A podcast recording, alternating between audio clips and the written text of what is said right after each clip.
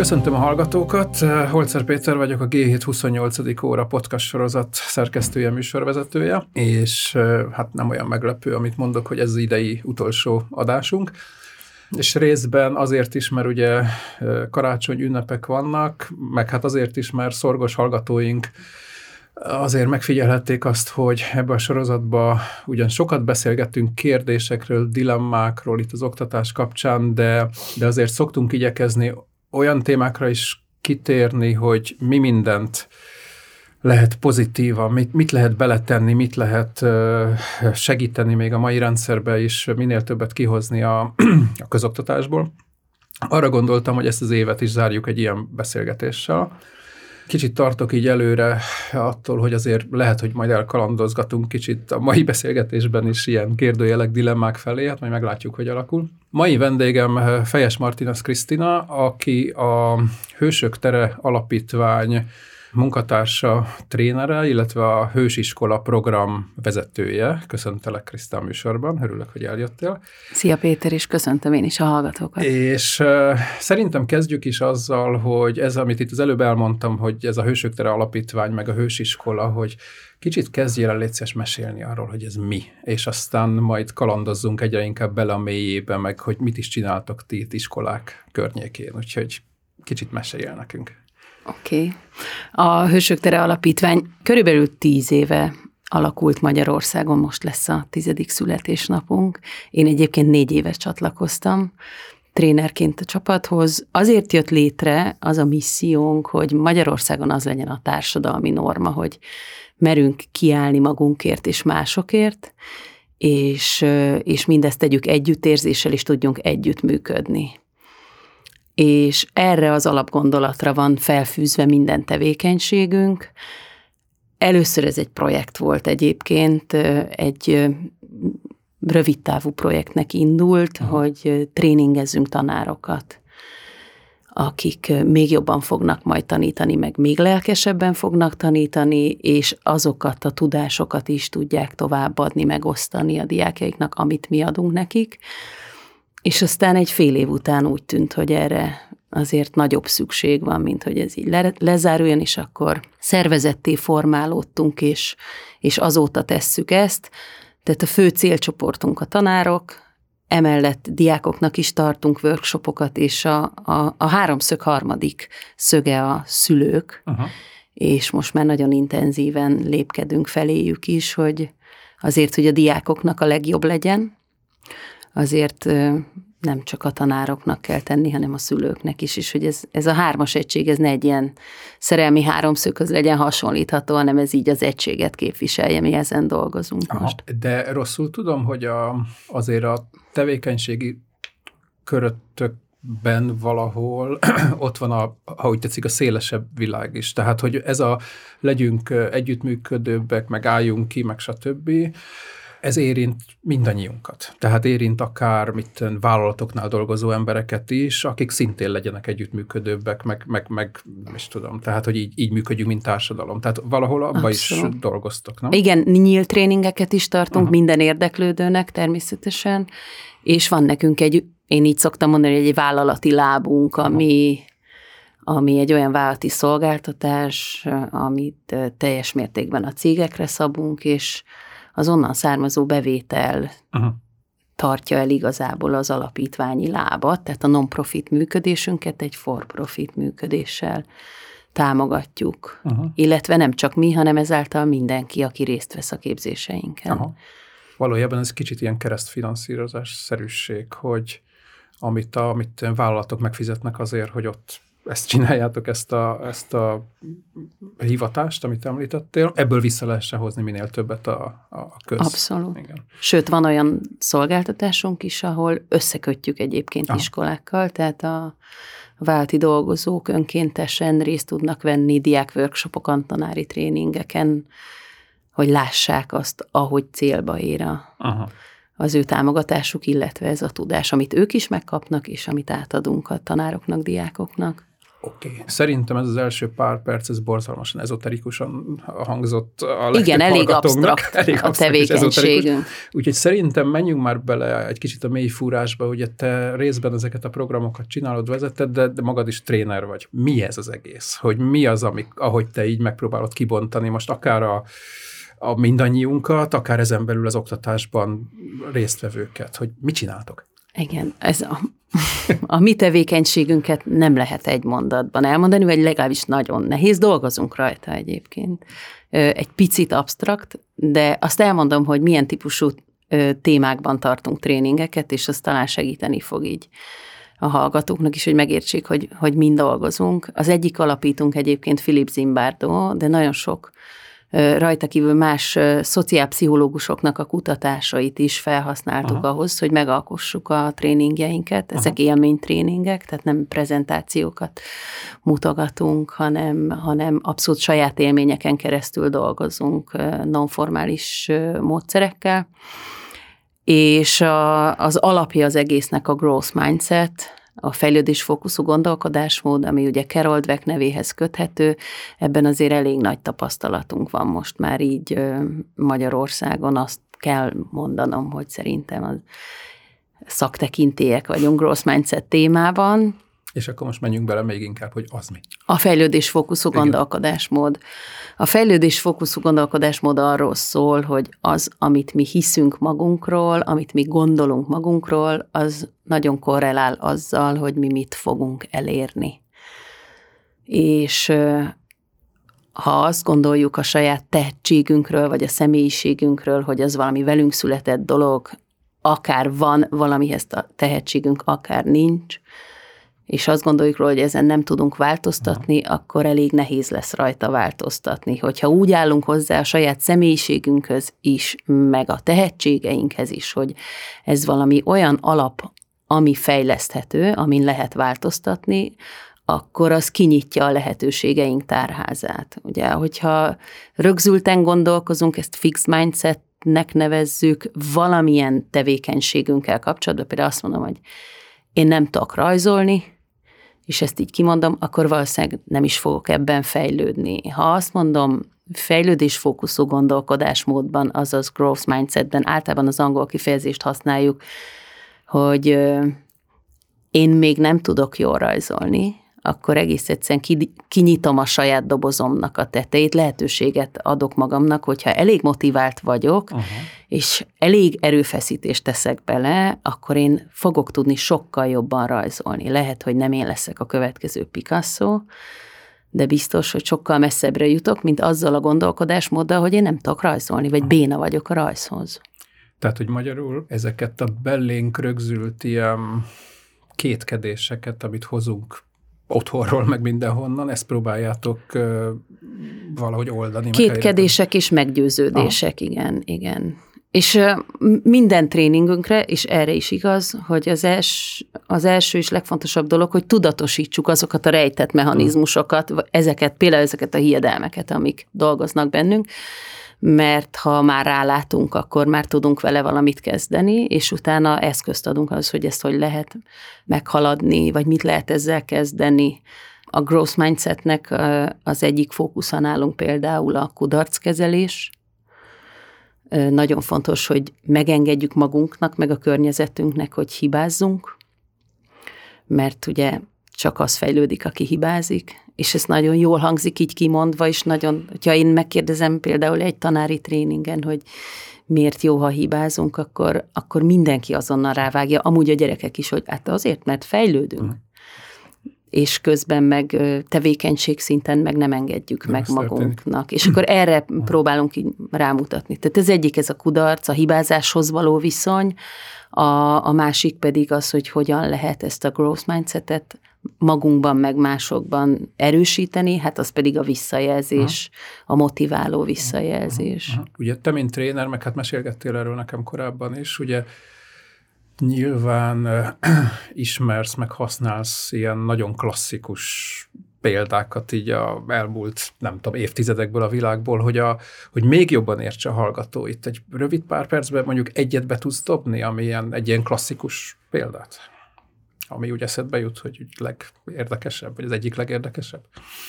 Hmm, híres embereket például, ha mondok, az, az segít, akik, vagy nem tudom, milyen példára hát gondolsz? Példa, hát az, hogy, hogy mondjuk milyen ilyen klasszikus kísérleteket csináltak csoportokkal, ahol mondjuk ezek kiderültek, kinyíltak, becsukódtak, hülyeséget gondoltak magukról. Ugye ebből sok van, igen, ezt igen, tudjuk, igen, igen, csak igen, a hallgatók igen, közül igen. nem biztos, hogy mindenki ismeri.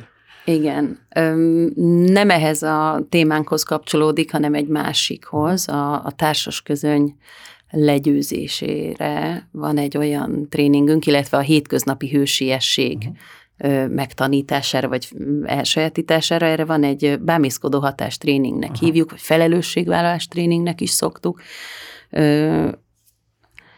Van egy csomó olyan rejtett mechanizmus, ami tudattalanul működik bennünk, ami csoportos helyzetekben hat ránk, és úgy, hogy előfordulhat, hogy a saját értékrendünkkel ellentétesen cselekszünk. Ha megkérdezünk tíz embert, ezt egyébként Kopmária is kutatta, hogy hogyha megkérdezünk tíz embert, hogy segítőkésznek gondolja magát, akkor tízből nyolc ember azt gondolja, hogy igen. És közben nem ez történik. Aha ezt szoktuk is tapasztalni, hogy az emberek mennek el az utcán a földön fekvő ember mellett, megjegyzést tesznek, jól megnézik, tovább mennek, de nem csak utcai helyzetekben, tehát hogyha valakit kiközösítenek az osztályban, akkor is nehezen, nehezen állnak mellé a többiek. És ez nem azért van, mert a, az ott lévő, mi bámészkodóknak hívjuk, gonoszabbak, vagy közönösebbek az átlagnál, hanem azért, mert a csoportos helyzet az így hat ránk. És van nagyon sok dolog a hátterében, nagyon sok. Például a félelem, hogy én veszélybe kerülhetek azzal. Tehát, hogy vannak ilyen nagyon alap dolgok, és vannak olyan kicsit sunyibban működő ilyen rejtett mechanizmusok, amiket sokkal nehezebb észrevenni. Például ez a felelősség megoszlása, hogy minél többen vagyunk egy helyzetben, annál kevésbé érezzük a saját egyéni felelősségünket. És erre volt egy nagyon híres kísérlet, ezt mi füstös videónak hívjuk, hogy egy, egy terembe mesterségesen bevezettek füstöt, teljes e, emberre nem ártalmas füstöt, és az ott lévő kísérleti alanyok úgy tudták, hogy ők csak valamilyen vásárlási szokásokról szóló tesztet töltenek ki. Mindenki be volt avatva, kivéve egy ember, aki, tehát az összes tesztíró be volt avatva, kivéve a kísérleti alany, és amikor elkezdett bejönni a füst, akkor senki nem csinált semmit. És átlagosan 13 percet vártak az emberek, 13 percen keresztül ment be a füst a terembe, mire a kísérleti alany kiment, vagy szóvá tette, vagy bármit is cselekedett. Az nagyon sok. Ahhoz képest csak elmondom, hogy ha ezek a kísérleti alanyok egyedül voltak ebben a teremben, és jött be a füst, akkor nagyjából 20-30 másodperc ja. múlva ők elhagyták a termet. Tehát így hat ránk egy közönyös csoport. Uh-huh. Ez egy ilyen klasszikus kísérlet, uh-huh. amit így elszoktunk mondani, vagy videóval. Ja, ja, érdekes.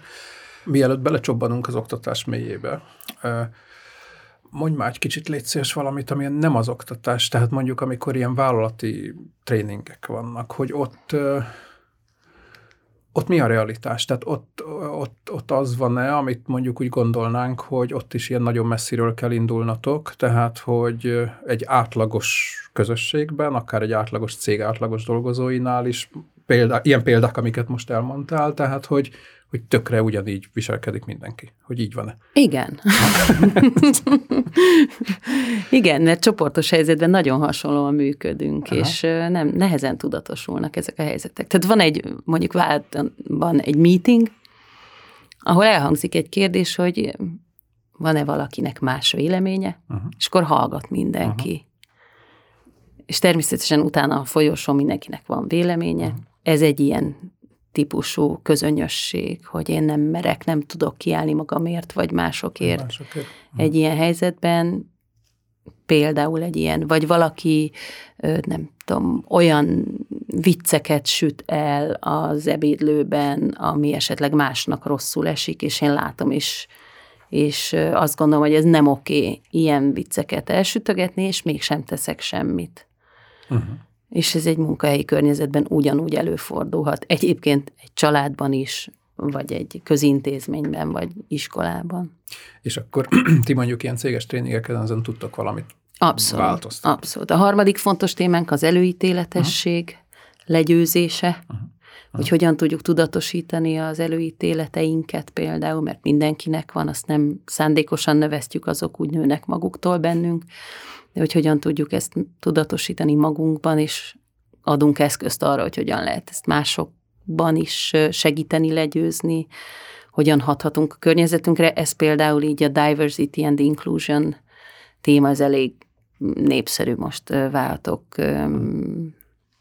szolgáltatásaiban is Aha. ilyen tréningeket is tartunk. Aha. És ezek úgy jönnek, hogy a, hogy mondjam, egy cégvezetés érzékeli, hogy itt gondok vannak, és menjetek és segítsetek, vagy te odamész, és azt mondod, hogy hello, lenne egy ötletem, és érdekel a titeket. Tehát csak azt akarom érzékelni, hogy ez mennyire jön nekik belülről, és aztán a végén mennyire örülnek, ha ott valami változás történt. És hogy van ez? Ez sokféleképpen történhet, tehát lehet ez olyan irányú is, mondjuk egy, egy multicégnél, hogy van egy nemzetközi Aha. stratégia, és akkor minden országban van diversity and inclusion képzés. És, és úgy érzi és a magyar beépítik. vezetés, hogy neki ezt meg kell csinálni, mert elvárják tőle. Így van, Aha. abszolút. És, és lehet olyan is, meg fordult is elő, hogy, hogy észlelnek Aha. valamilyen helyzetet, problémát, és, és erre reagálva hívnak minket. Uh-huh.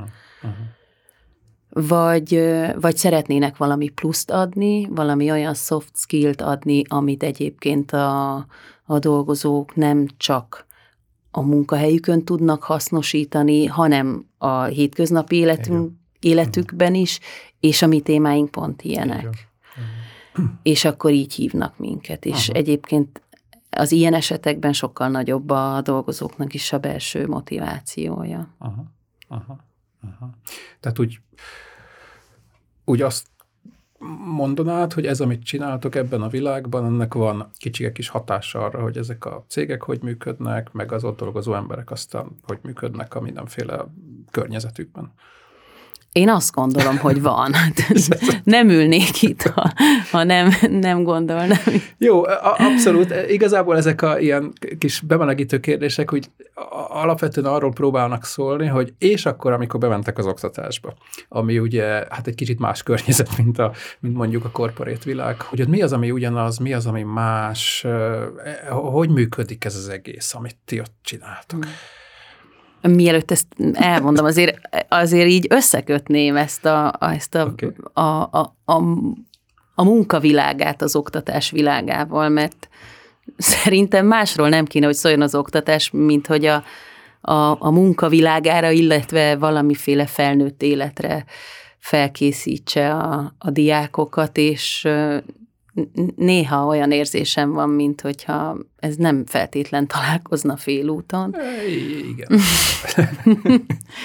és, és amikor mi megyünk iskolákba, uh-huh. akkor el szoktuk mondani, hogy, hogy ezek olyan jópofa dolgoknak tűnnek, hogy mi segítjük a gyerekeket abban, hogy hétköznapi hősök legyenek, de hogy ez a valóságban azt jelenti, hogy ők tudnak majd felelősséget vállalni a saját véleményük és a döntéseik Igen. iránt. Tehát hogy olyan skilleket tanítunk, például az együttműködés, a kooperációnak a, a skilljét, ami egyébként ezt nem én találtam ki, hanem hallom, hogy, hogy a munkaerőpiacon ez most az egyik legfontosabb skill, hogy tudjanak együttműködni nemzetközi projekteken, például online térben különböző emberek anélkül, hogy hogy tönkretenni ezt a munkát az előítéletesség, vagy az együttműködés képtelensége. Úgyhogy ezek nagyon fontos skillek. Nehéz ezeket tantárgyakhoz kötni, de lehet. Világos. És hát azt mindannyian tudjuk, illetve hát ezt részben mondom, részben kérdezem, hogy amikor ti ott megjelentek a közoktatás rögvalóságában, hát ugye nagyon nem ezt nyomja a magyar iskola rendszer sem, hogy így mondjam, mert hogy, tehát, hogy, hogy akkor mesélj légy szíves akkor erről egy picit részletesebben, hogy tehát elkezdtek iskolákkal mindenféle programokba együttműködni, hogy és ott mi történik? Az iskolákban az történik, hogy, hogy nekünk van egy hősiskola programunk, ami most már a harmadik tanévét kezdte, ami azért jött létre, hogy ne egyszer találkozzanak a diákok a mi programunkkal, hanem a mi témáink, tehát a hétköznapi hősiesség, a fejlődésfókuszú gondolkodásmód, vagy az előítéletességnek a legyőzése, ezek, vagy a kooperativitás, ezek, ezek hosszú távon legyenek ott az iskolákban témaként. Tehát legyenek olyan tanárok, akik ezt, ezeket a témákat viszik újra és újra, és beszélgetnek a diákokkal erről, vagy játszanak a diákokkal.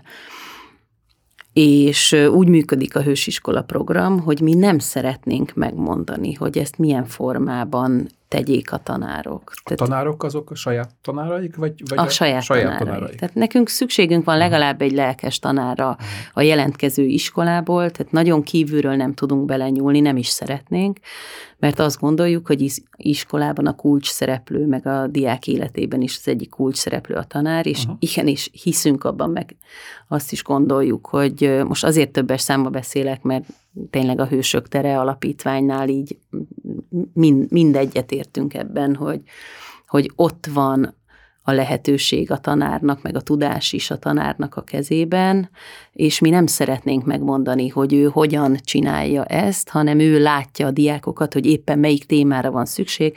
Például kirekesztés van az osztályban, és akkor, akkor a bámészkodó hatás tréninget szeretné, vagy nagyon nagy próbatétel előtt állnak a gyerekek, és látszik, hogy szoronganak, hogy nehogy kudarcot valljanak, és akkor egy kicsit támogassuk meg őket a, a growth mindsettel, és akkor így jelenünk mi meg az iskolákban, hogy, hogy a pedagógus elmondja, hogy mit szeretne, mire volna szükség, mi az, ami, amivel dolgozna, és akkor együtt minden iskolának van egy mentora az alapítvány részéről, és a mentor meg a pedagógus együtt eltervezik, hogy ez a tanév hogyan fog zajlani, hogy mi tartunk workshopot, vagy ő tart önállóan workshopot, mert nekünk egyébként nagyon sok olyan tanári tréningünk van, ahol a tanárok megkapják azt a tudást, amit utána ők önállóan tudnak ö, használni, tehát mi nem halat akarunk elsősorban adni, hanem hálót, Aha. és akkor erre is lehetőségük van, és akkor készül egy ilyen vállalási terv, ami aztán abban az évben megvalósul. Az első évben mindig nagyobb figyelmet kapnak ezek a tanárok, és sokkal több segítséget, és aztán ideális esetben két-három év múlva önállóan viszi ezt a témát a tanár az iskolában. Tehát erről szól a hősiskola program. A három évvel ezelőtt, amikor elindultunk, akkor 25 iskolával dolgoztunk együtt, aztán hirtelen megnőtt, és 40 iskolával dolgoztunk együtt, és ide, az idei célszámunk az 50, és, és reméljük összejön. Aha. Szóval most így érzünk egy kis megtorpanást így az iskolák részéről. Tavaly előtt szétszettek minket, és most nem szednek szét minket. Aha. Erre mindjárt vissza szeretnék Igen, kanyarodni. Mert ez, ez, egy, ez egy fontos ez, jelenség. Ez egy nagyon fontos jelenség, ez így van. De hát, hogy akkor, ha jól értem, van egy bővülő, hát picike, de egy bővülő hálózat, ahol nem tudom, néhány 20-30-50 tanár, vagy akárhány, most már maga is tudja és érzi ezeket a dolgokat, amiről eddig beszéltünk. Így van, így van. És, és, és maga is próbál tenni a saját kis környezetébe ezeken a dolgokon, részben saját maga, részben kér titeket, hogy, hogy segítsetek. Így van, így van. Uh-huh. Így van. Tehát ő, őket képezzük arra, hogy önállóan is tudjanak ilyen foglalkozásokat tartani, vagy játékokat játszani a gyerekekkel, és mindig vannak új olyan témáink, amire tovább tudják képezni magukat, vagy ha ezen a tréningen még nem volt, akkor eljön idén arra a tréningre.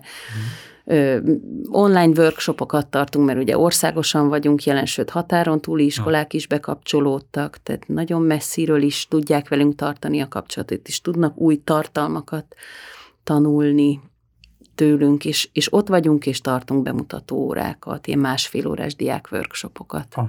a diákoknak, hogy lássák ezt működésben, és ne egyedül kelljen kipróbálniuk, vagy velük együtt tartunk workshopot. És visszatérve, bocsánat, Igen, arra, amit, amit így eredetileg kérdeztél, hogy hogyan kapcsolódik ez a, vagy látunk-e különbséget. Aha, aha. folyamatosan látunk különbséget is, meg nagyon sok hasonlóságot is persze. Az egyik legérdekesebb ilyen saját magunk számára is tanulás az volt, hogy készítettünk egy Holnap Hősei nevű társasjátékot, ami egy kooperatív társasjáték, és ezt elvittük az iskolákba, mint eszközt, amivel ezt a bámiszkodó hatás témát fel lehet dolgozni játékos módon a gyerekekkel. És azt is tapasztaltuk, hogy a gyerekek nehezebben kooperálnak. Mihez képest nehezebben? Mint a... Ahhoz képest, amit mi gondoltunk. Amit gondoltam, igen. mondjuk a saját gyerekkorunkhoz tudtuk hasonlítani. Tehát megkérdeztük a gyerekeket, hogy, hogy hányan játszanak társasjátékot, és voltak olyan osztályok, ahol elenyésző volt azoknak a gyerekeknek a száma, akik ilyen offline, klasszikus táblás társasjátékot szoktak játszani, akár a szülőkkel, akár a barátaikkal. Kooperatív társasjátékokat még kevésbé játszanak a gyerekek. Aha és azt is tapasztaltuk egyébként, hogy tetszik a tanároknak a játék, de. És a tapasztalat az volt, hogy, hogy nem használják a társasjátékot, vagy nem úgy használják a társasjátékot, a kooperatív játék részét nem. Beszélgetés indító ilyen tréningkártyaként használták, vagy használják a társasjátékot, de kicsit az volt az érzésünk, hogy nem érzik a, a, a kooperációnak a, a súlyát, hogy az mennyire fontos. A tanárok? Igen, igen. Aha. Úgy, hogy közben nagyon sok kooperatív eszközt ismernek, tehát kooperatív technikákat, tehát vannak ilyen képzéseik. Mondjak vannak példát? Ilyen, például mozaik módszert, azt, azt abszolút ismerik. Ami? ami arról szól, hogy kis csoportok dolgoznak, mindenkinél van egy rész tudás, Aha, és akkor okay. úgy forognak, hogy ilyen tudás megosztás zajlik, és a, és a tanár csak facilitálja, és nem ő a tudásforrás. Tehát ezt a módszert, ezt ismerik, és ezt használják? ismerik, abszolút. És használják? És nem annyira használják. Tehát nem, nem csak a társasjátékkal kapcsolatban Aha. volt ez a megélésünk, hogy nem használnak kooperatív módszereket, hanem, hanem nem használnak kooperatív módszereket ahhoz képest, amennyire ez fontos. Tehát ezt nem mondhatom, hogy egyáltalán nem, uh-huh. de az az egész oktatási rendszer, amiben dolgoznak, és ennek vannak ilyen infrastruktúrális okai is, például a, a termeknek a mérete, hogy át kell rendezni egy termet ahhoz, hogy mondjuk körbeülhessenek a gyerekek, Aha. vagy, vagy fixek a padok, De vagy 35 padok, fős osztályok vannak, tehát így 35 Aha. fővel kooperálni 45 percben, az ez eleve kihívás. Tehát vannak ilyen infrastruktúrás vagy rendszer szintű problémák, és, és van az a probléma, amit mi észleltünk, hogy, hogy azt nem látják, hogy ez mennyire fontos skill majd 5-10 év múlva. És hogy mennyire megkönnyíti egyébként az ő munkájukat is, hogyha a gyerekek jól kooperálnak. Nem látják akkor, amikor mondjuk ti megérkeztek egy új suliba, és akkor elkezdtek dolgozni tanárokkal, hogy hogy ez úgy átmenjen, vagy ez mi, mi a folyamat? Hát látják azt, hogy ez milyen klassz, de. Okay. Volt olyan osztály, ahol felső tagozaton körbeültünk a gyerekekkel, és nagyon nehezen ment a munka, uh-huh. és kiderült, hogy ezek a gyerekek nem szoktak körbeülni yeah, és yeah, beszélgetni. Yeah. És ez annyira megzavarta már a gyerekeket, és annyira elvitte a fókuszukat, uh-huh. hogy, hogy ez elvett a másfél órából fél órát, yeah. hogy, hogy ők megérkezzenek ebbe a térbe, hogy ők ott körben ülnek és beszélgetnek, vagy meghall, meghallgatják egymást. Tehát, hogy hogy van olyan, hogy innen indulunk, és akkor ehhez képest meg, amikor így látják, hogy milyen klasszul bekapcsolódnak a gyerekek, és mennyire élvezik, akkor, akkor az ott ad egy ilyen, egy ilyen, nem tudom, aprócska motivációt, vagy lehet ez nagyobb motiváció is, nehéz ezt a hétköznapokba átültetni neki. Jó, látom, hogy nagyon nem akarod hagyni, hogy ne erről beszéljünk, hogy akkor beszéljünk erről, hogy a... De beszélhetünk, mehetünk tovább, csak nem, nem, nem, ez nem. most egy, ez egy ilyen nagyon friss élmény, de, ez az de, utóbbi egy év fejlesztése jó. volt, hogy jó, akkor legyen egy kooperatív tanári tréning, ahol erről beszélünk, hogy miért olyan nehéz kooperálni, de hogy akkor, mondjuk ki, jó, és akkor, mit akkor, lehet ezzel akkor, akkor ugorjunk ide bele egy kicsit, hogy Ugye itt azt hiszem legalább két, két ilyen fontos rész elágazás van. Az egyik, amit ugye mindig mindenki el szokott mondani, akár ebben a műsorban is, hogy ugye a magyar közoktatásnak a logikája, megközelítése az ugye nagyon-nagyon messze van attól, ami nevezzünk modernnek, meg 21. századinak. Ugye ebbe a podcast sorozatban már elhangzott az is, hogy nem a 20., hanem a 19. században maradtunk. Akkor valójában így a tapasztalatod alapján, és hát ugye mondjuk el, hogy te valamikor tanítottál is, tehát Igen. hogy ugye onnan jössz, de, de, de tényleg ezt, amit szoktunk mondani, hogy hát ez a poroszos, meg a frontális, meg a izé, hogy ez így, ez így nagyjából megáll, és hogy akkor ebből kell elindulni és fölépíteni ezt a nagyon mást, amiről beszélsz? Vagy, vagy hol tartunk ebbe szerinted? Szerintem nagyon sok helyen elindult változás, és nagyon sok helyen látunk ö, erőfeszítést, Aha. ötletet, tudást. Én most azt érzem, hogy nem itt van a legnagyobb baj. Okay inkább abban látom a problémát, hogy a tanárok nincsenek olyan állapotban. Na, mert ez a másik. Tehát ugye mondtam, hogy két fele tudunk menni, és ez a másik. Tehát, hogy a, amikor neked hogy is mondjam, meg kell tudnod közelíteni egy sulit, és ott el kell tudnod odáig jutni, hogy hello, ez egy fontos és jó dolog, és csináljuk együtt, és van-e rá kapacitásotok, akkor én is ezt gondolnám, hogy teljes nyomás, frusztráció, fáradtság, letargia, hogy, hogy ebben élünk, ugye? Abszolút. És még akkor is ezt tapasztaljuk, amikor nem mi keressük meg az iskolákat. Tehát az iskolák keresnek meg minket, és ez már mindig egy szűrő, hiszen a lelkesek jönnek Igen. hozzánk. De azt is tapasztaljuk, hogy a, a lelkes tanárok is nagyon rossz állapotban vannak. Tehát az a fajta belső motiváció, az a fajta mindset, ami őket így a megújuláshoz, a, a nehézségek ben való kitartáshoz segíti, vagy ahhoz, hogy, hogy szembe menjenek esetleg valami olyan direktívával, amivel ők nem értenek egyet, az a, az a belső motiváció, az, az elfogyott. És most már a nagyon lelkes tanárokban is. Én úgy szoktam mondani, hogy pirosban van a mutató náluk. Uh-huh. Tehát, hogy ők már nem a tanulási zónában vannak, ahol ér hibázni, hát messze nem a komfortzónában, hanem, hanem egy kicsit a pánikzóna, Aha. vagy a túlélési Aha.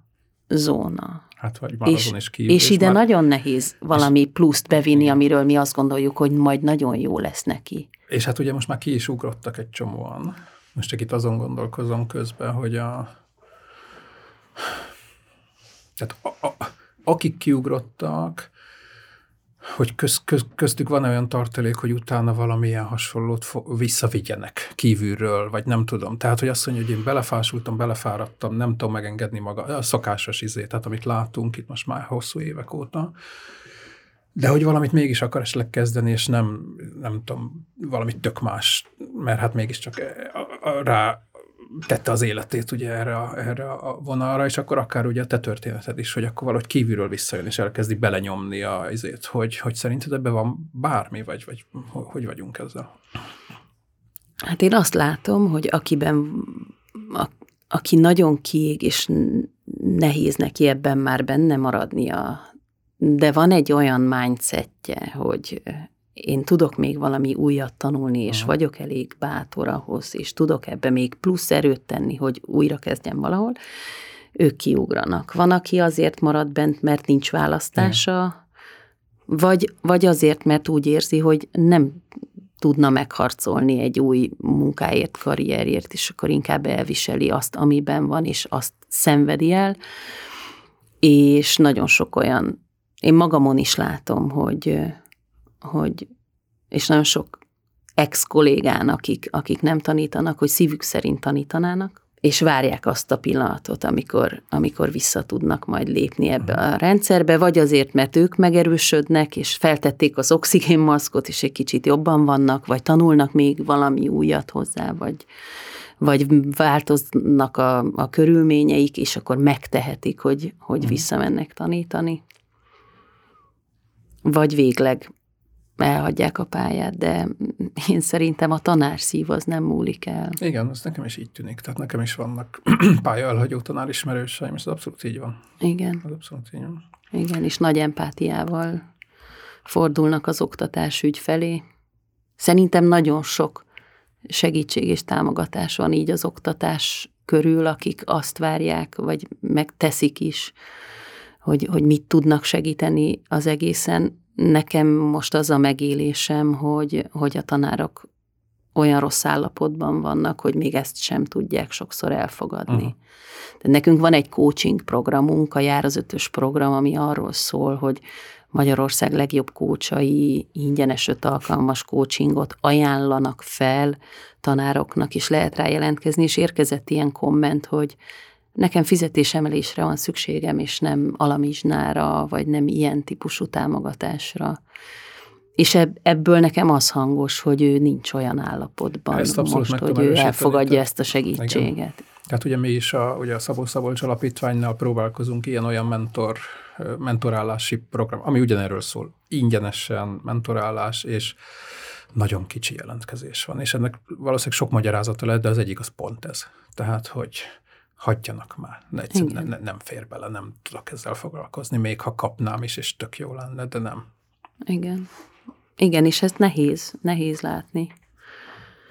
Jó, kicsit jöjjünk már ki ebből a bugyorból. Jó. És, és vissza akartam arra kérdezni az előbb, hogy de amikor működik mondjuk egy ilyen iskolai dolog. Ugye én egyszer voltam is veled egy ilyen tréningen, az egy nagyon érdekes tapasztalat volt nekem ott látni a gyerekeket. Tehát azt mondjuk, hogy érzem, hogy a gyerekeknek nyilván van egy ilyen komoly aha élmény, meg kinyílnak, meg fejlődnek, meg ezért.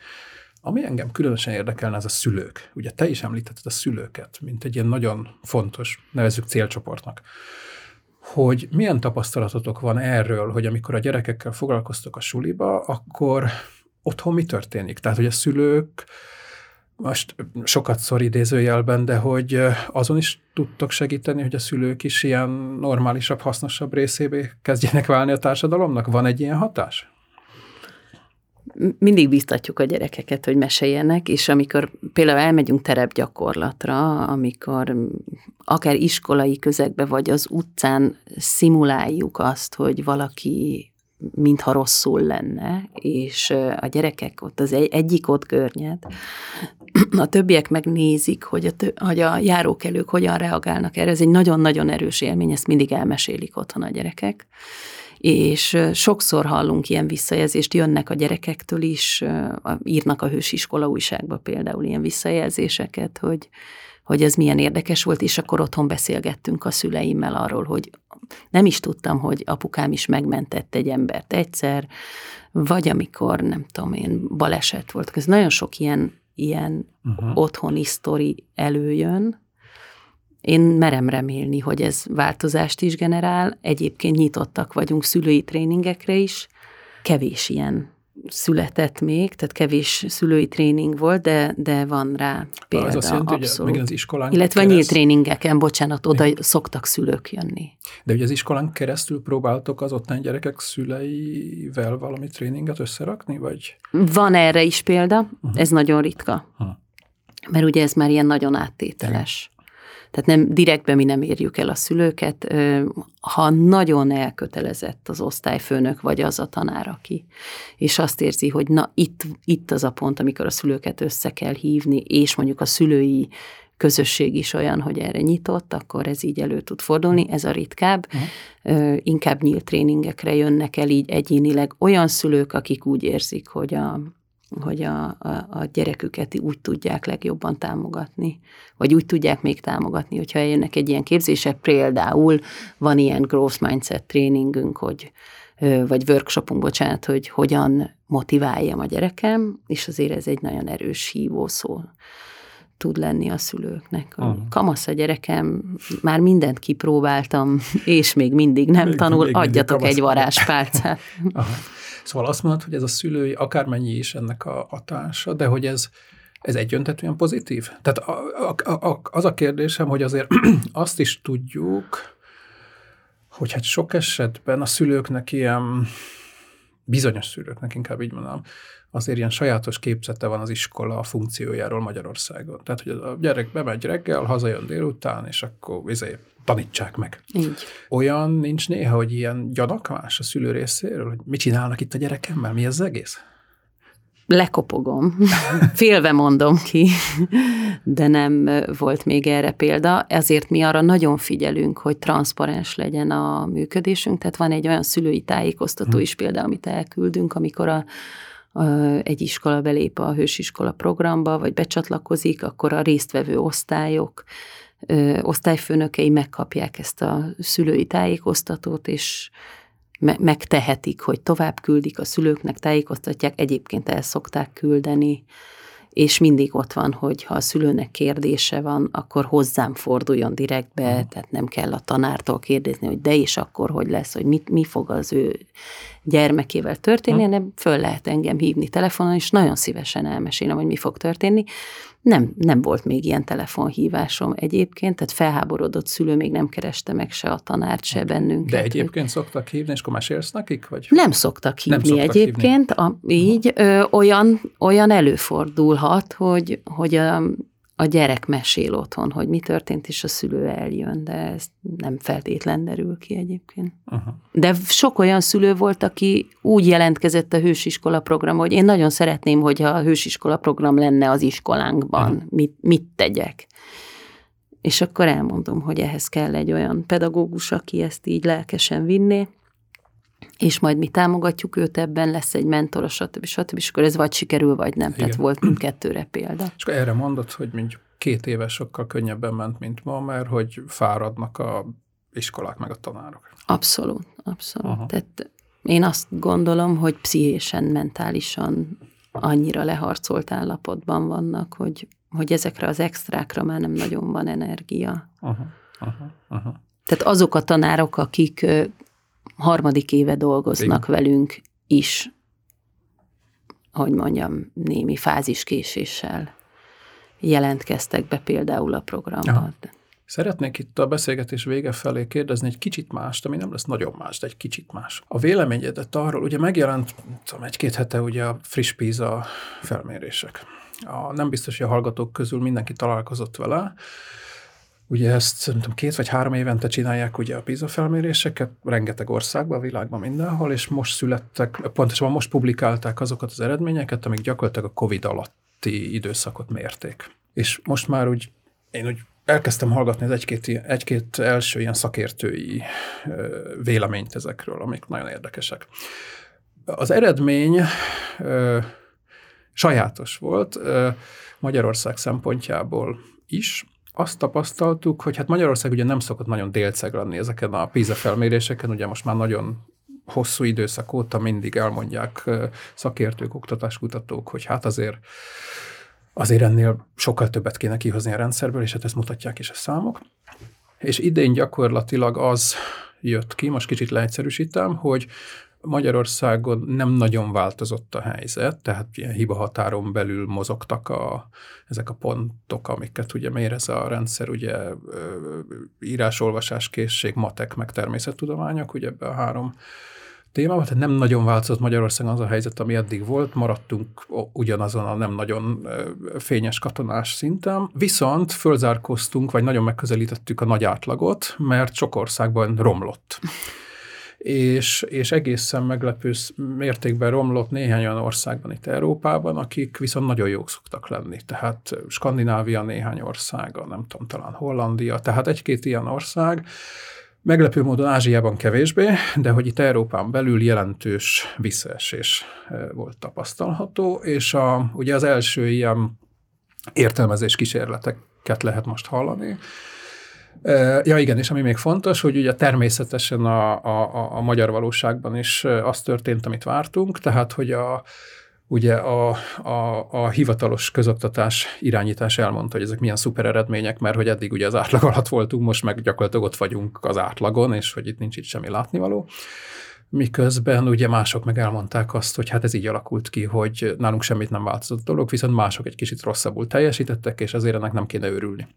És hogy mondom, a, a, a, a, az, az érdekes értelmezés, amit én hallottam, és erről érdekelne a véleményed, hogy nálunk a COVID, bár emlékszünk azért, különösen aki szülőként vagy tanárként megélte, hogy milyen borzalmas volt az, amikor egyik napról a másikra át kellett élni, á, á, állni a, a semmibe, és ugye egy hétvége alatt kellett kitalálni a szerencsétlen iskola igazgatóknak, meg tanároknak, hogy most hétfőtől hogy fog menni az oktatás. De hogy valójában olyan sok változás nem történt. Előtte is frontális oktatás volt a tanteremben, utána pedig frontális oktatás volt a számítógép előtt. Ellentétben azzal, amit mondjuk, nem tudom, Finnország, meg, meg, meg más ilyen hasonló példák szoktunk hallani, ahol nagyon nem erről szól az oktatás, hanem amiről ma is beszélgettünk, ez az együttműködés, csapatmunka, tehát tök más, projektek. mint ez a projektek, tök más, mint ez a frontális 19. századi megközelítés és hogy ők nagyon megérezték azt, legalábbis egy darabig, hogy egyik napról a másikra nem együtt vannak a kis társaikkal egy teremben, meg online, ugye sokkal nehezebb ezeket csinálni, és nyilván egy idő után át tudtak állni, de ez nem ment olyan egyszerűen. És ezért van az, hogy azokban az országban érzékelhető visszaesés volt ebben az egy-két évben, míg nálunk meg nem. Te ezt hogy látod, hogy érzékeled, hogy szerinted is ez van-e, és, és ugye hát nyilván a másik kérdés, hogy akkor ebből mi következik? Ebből az következik-e, hogy elmúlt a Covid, és akkor a következő felmérésnél megint azt fogjuk látni, amit, amit szoktunk, hogy mi maradunk ott, ahol vagyunk, a finnek meg a többiek szépen visszapattanak, sőt, én azt gondolom, meg hát ezt is hallani, hogy azért most magukban néznek, hogy mi ez a visszaesés, és feltetőleg még inkább mennek előre ezen az úton, amin ők ugye előttünk járnak, hogy hogy látod ezt az egész sztorit? Én is sokat gondolkozom ezen, hogy hogyan lehetne ezen valahogy hegeszteni, ezen a ezen a működésen, hogy, hogy tényleg ne az legyen, hogy így el, nem tudom én, valahogy így eldöcög a szekér, de eldöcög a szekér, és én azt gondolom, hogy elsősorban azért, mert a, a tehát na, nagyon régóta a pályán lévő tanárok tanítanak hm. most, legalábbis többségében. Tehát, hogy ó, óriás, nincs. így van, tehát óriás rutinnal, tehát ugye bármit, tehát, és ezt egy krétával is, és egy kép, tehát hogy, hogy minden körülmények között valahogy lehozzák az órát, a szakmát nem fejtették el az utóbbi húsz évben, tehát a matekot meg tudják tanítani, szerintem szakmailag így nincsenek komoly problémák. Uh, ahol szerintem a, a probléma van, hogy ők olyan állapotban vannak, meg ö, olyan példát tudnak mon, mutatni, ami nem biztos, hogy követendő példa, uh-huh. amit tudattalanul átadnak a diákoknak.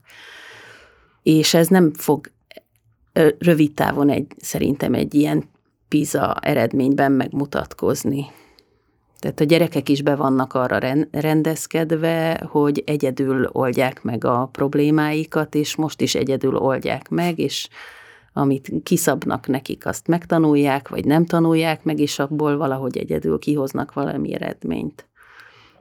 És ez nem annyira látszódik mondjuk egy, egy szövegértésen, én sokkal inkább aggódom a gyerekek elkúja meg eskúja iránt, uh-huh. ugye az érzelmi meg szociális intelligenciájuk iránt, mert mert azt viszont nagyon megrongálja az az oktatási rendszer, amiben most vannak Magyarországon is, és egyébként az a, az a helyzet, ami így a Covid óta kialakult, hogy nagyon elmagányosodtak gyerekek, és nagyon sokkal több virtuális kapcsolatuk van, mint, mint offline, uh-huh. sokkal könnyebben beszélgetnek egymással az online térben, mint Igen. az offline térben, és van, amit nem lehet meg hát- elsajátítani Igen. az online térben. Szuper jó dolog arra, hogy nem tudom, tényleg nagyon sok mindenre nagyon jó, de, de erre nem. És én ebben látok nagyobb károsodást a gyerekeknél, és ezért szerintem nem dölt össze így a ja. PISA eredményünk. Igen, igen.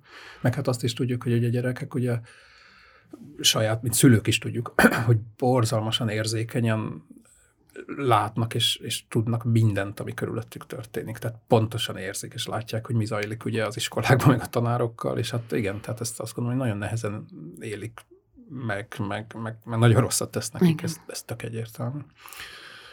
Aha. Jó, szóval, hogy akkor, ha jól értem, nagyjából te is ezt gondolod, amit úgy lehet így egyelőre lát, vagy hallani, és hogy, ja, hogy, hogy, hogy meglátjuk, hogy erről lesznek. Meg ennek nagyon nehezen mérhető a hatása szerintem ennek a károsodásnak, amit így a, a, a COVID okozott nekünk. Nekünk, vagy úgy általában a világnak? Úgy általában a világnak is. Hát ugye e, e, bizonyos része, tehát ez, amikről itt most beszéltünk, így van, tehát ez, ez valószínűleg nem könnyen mérhető. Ugye olyan dolgokat már korábban elkezdtek publikálni, hogy a, és nagyon érdekes tanulmányokat, hogy ilyen tartós, élethosszon át tartó mérhető, várható különbség mondjuk jövedelmekbe csak attól, hogy mondjuk kiesett a gyereknek, nem tudom, egy év, ami alatt kevésbé tanult meg olvasni, meg számolni, meg ez különösen nyilván kicsiknél még inkább érzékeny, hogy ez az egész életére fog hatni, hogy ez mennyire elképesztően durvák ezek a hatások. Igen. De megtanul olvasni, meg megtanul számolni valamennyire, azzal így elbarkácsol az életében, eljut valameddig fejleszthető, a párkapcsolatában, a munkahelyi jól létében nagyon nagy segítségére lenne az a fajta ilyen szociális ismeret vagy tudatosság, amit, amit például mi tudunk adni, vagy amit így valós környezetben tudnak elsajátítani uh-huh. Uh-huh. egy jó állapotban lévő tanár segítségével. Tehát a matekot meg fogják tanulni valahogy. Valahogy. Valahogy. A matekot lehet, hogy igen, ugye mondjuk a kémiát. A kémiára ír aggódunk. A kémiát, meg a fizikát, de nem annyira biztos, mert ott na, na, hagyjuk is ezt. Jó, figyelj, Kriszta, köszönöm szépen. Én is köszönöm.